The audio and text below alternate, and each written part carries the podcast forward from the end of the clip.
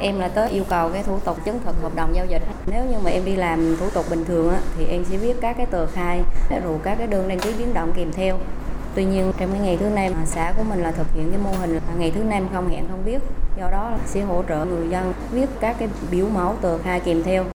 Đó là những lời hướng dẫn của một cán bộ tại bộ phận tiếp nhận và trả hồ sơ Ủy ban nhân dân xã An Tăng, huyện An Lão, tỉnh Bình Định khi hỗ trợ chị Võ Thị Thiệt, trú thôn Thanh Sơn, xã An Tăng giải quyết thủ tục đất đai vào chiều thứ năm, ngày 19 tháng 5 vừa qua.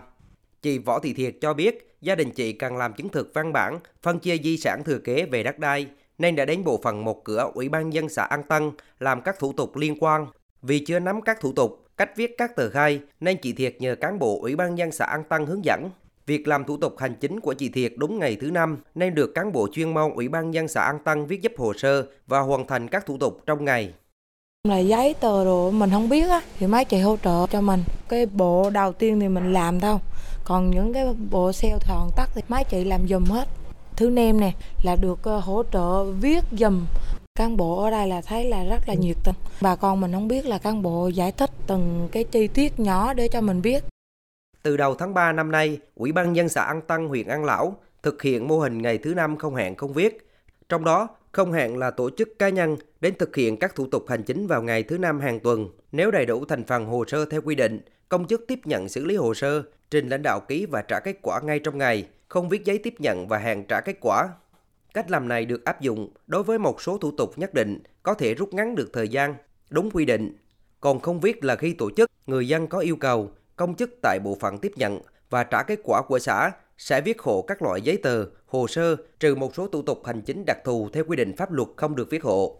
Chị Hoàng Mỹ Tâm, cán bộ phụ trách công tác cải cách hành chính Ủy ban dân xã An Tăng, huyện An Lão cho biết, đơn vị đã niêm yết 13 thủ tục cụ thể để áp dụng giải quyết trong mô hình ngày thứ năm không hẹn không viết. Từ khi áp dụng mô hình này, hồ sơ được giải quyết kịp thời hơn.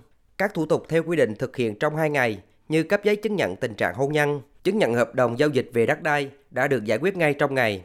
Dù là hồ sơ bao nhiêu tuyển vẫn giải quyết hết trong ngày đó. Công việc của đội ngũ cán bộ công chức nó sẽ áp lực hơn. Ngày đó phải có lãnh đạo trực ký các loại giấy tờ để giải quyết ngay cho công dân. Và mình cũng có cái báo cáo lên huyện á, để làm sao các cái lịch họp nó tránh sự mà chồng chéo quá để mà hai lãnh đạo của mình đều vắng hết trong ngày thứ năm thì sẽ khó. Trường hợp đặc tính công việc không thể đáp ứng được thì mình sẽ có cái thông báo là ngày đó sẽ tạm hoãn lại thực hiện. Xã An Tăng lâu nay được đánh giá là địa phương dẫn đầu trong công tác cải cách hành chính tại huyện An Lão. Đây là xã đầu tiên thực hiện mô hình ngày thứ năm không hẹn không viết ở tỉnh Bình Định. Mô hình này đã mang lại hiệu quả cao trong công tác giải quyết một số thủ tục hành chính cho người dân. Ông Lê Kim Toàn, Phó Bí thư Thường trực tỉnh ủy Bình Định đánh giá, mô hình này cũng lan tỏa tinh thần trách nhiệm của cán bộ, công chức, đảng viên đối với người dân bằng những việc làm cụ thể.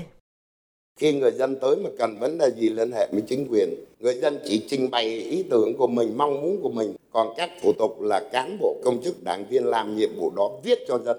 Ngày thứ năm không hẹn không viết. Vì cái đây nó quá mới, đang cho ban tuyên giáo tỉnh ủy theo dõi và tìm hiểu cái mô hình này để đánh giá cụ thể và nhân rộng.